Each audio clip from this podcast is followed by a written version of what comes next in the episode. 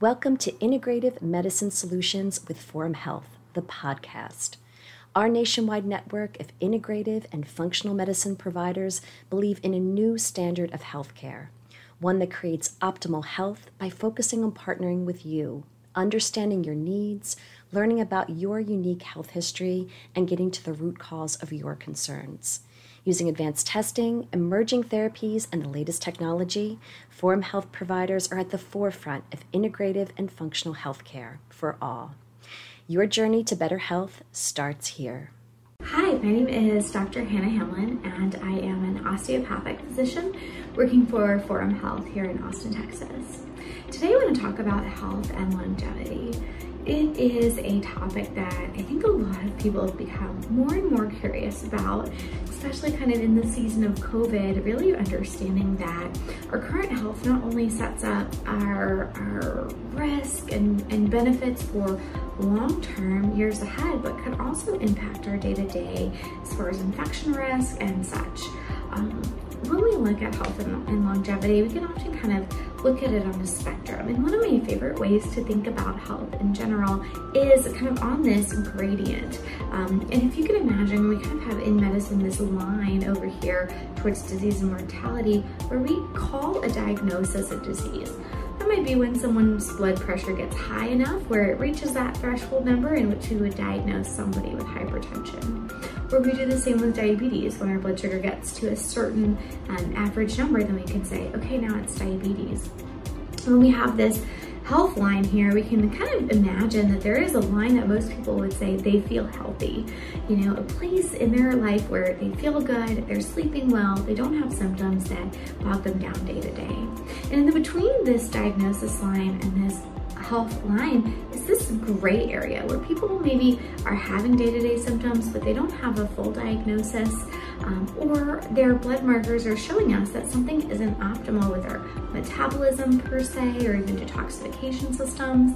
And we can say, man, if, if our goal is to move you back towards health, then really the overall idea is to look at you where you are now, meet you where you are, and really say, what can we do to walk you back in the direction of optimal health?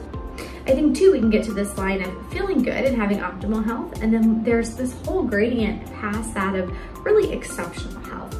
That's things that are really looking to go out of our way to minimize disease risk, really looking at not just being active, but what type of activity is best for somebody based on their lifestyle, um, environment, and such.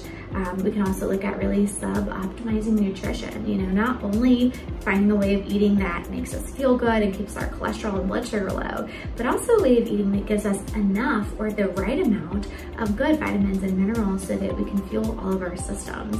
And so really kind of on the spectrum of health, one of my favorite things to do is first with the patient at a new appointment, really identify where they are. You know, have they crossed that disease line? Are they just not feeling great? Or are they healthy and wanting to look and to optimize and, and really work on preventing any future risk and really feeling better day to day from a quality of life perspective?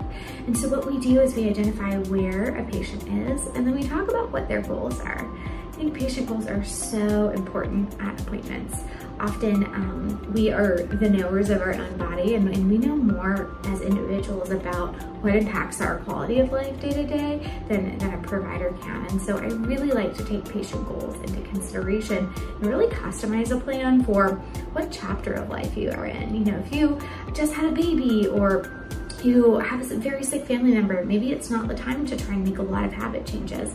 Maybe it's the time to, to bring tools on things that maybe can help you from a, a nutrition standpoint or an adrenal standpoint, really just trying to get you to a place where you can feel better long-term getting through that chapter and looking in kind of in your future at the what time, what time would be best to optimize.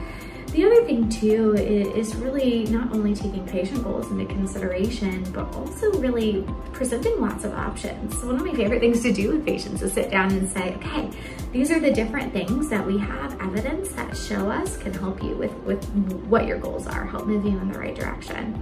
There is this evidence here that may be a little bit more of a gentle approach. We've got an extremely aggressive approach where we're doing more testing and more maybe interventions implemented at once And there's kind of this gradient and saying, where are you? What sounds right to you? Of course, using evidence to and clinical experience to really be the basis of those recommendations, but really talking with each patient and seeing what makes sense for them.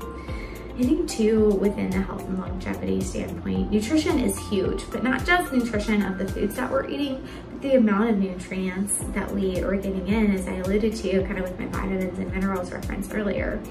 Also though, detoxification, and that's something that the longevity community and anti-aging physicians are talking more and more about because we're getting more data that really shows us that the amount of toxins that we're exposed to and B, we're, we're holding in, meaning not able to excrete, can put a lot of premature aging on our body and really even walk us closer to that, that disease line. So that's something that I think that is, is really important to look at and at least have a conversation about somebody's ability to detoxify daily environmental stressors, which we're all exposed to um, here in America, certainly, um, whether that be through water or air or foods, um, but also looking at the body's ability to detox to detoxify. We know that there are some people who have genetic predispositions. It can make it a little bit harder for some of the detoxification enzymes to be produced in large numbers. And if we're able to do genetic testing to understand maybe where each person's genetic cards are played, then we're able to really look and see, are there any things that we can do to optimize that particular system where there may be a deficit? And I find that's huge. And, and what's really interesting is, is that would make sense for a, a long-term health benefit. Now we don't have as many big data studies on those yet, but what I found just clinically is that when we're able to implement some of those changes, patients feel better in the day-to-day, -day. their quality of life improves. And then the other thing, of course, um, that we all talk about, and I think for a lot of people, it's the most taxing thing to take on and that's stress. And not just stress management, because I think stress management can often come across as trying to control things in our environment to make them less taxing on us.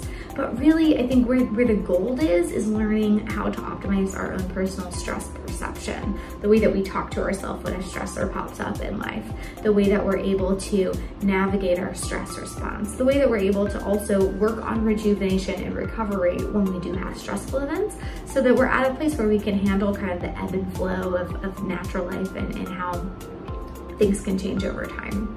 So those are just some of my favorite topics to talk about with new patients who come in looking for health and longevity. Um, really, there's a lot to it. Uh, sleep is another one, certainly, that, that I think is huge and, and, really worth looking into. Not only how much you're sleeping, but how well. You know, sleep quality is a big one. So with that, if you're interested, um, we do lots of health, wellness, and longevity appointments here at Forum Health. I'm happy to hop on a call with you or, or see you here in person so we can talk about what pros and cons lists might make sense for you as you're looking at what new habits or strategies to optimize into your life. I hope you guys are having a great day and feel free to reach out to the office with any questions you might have.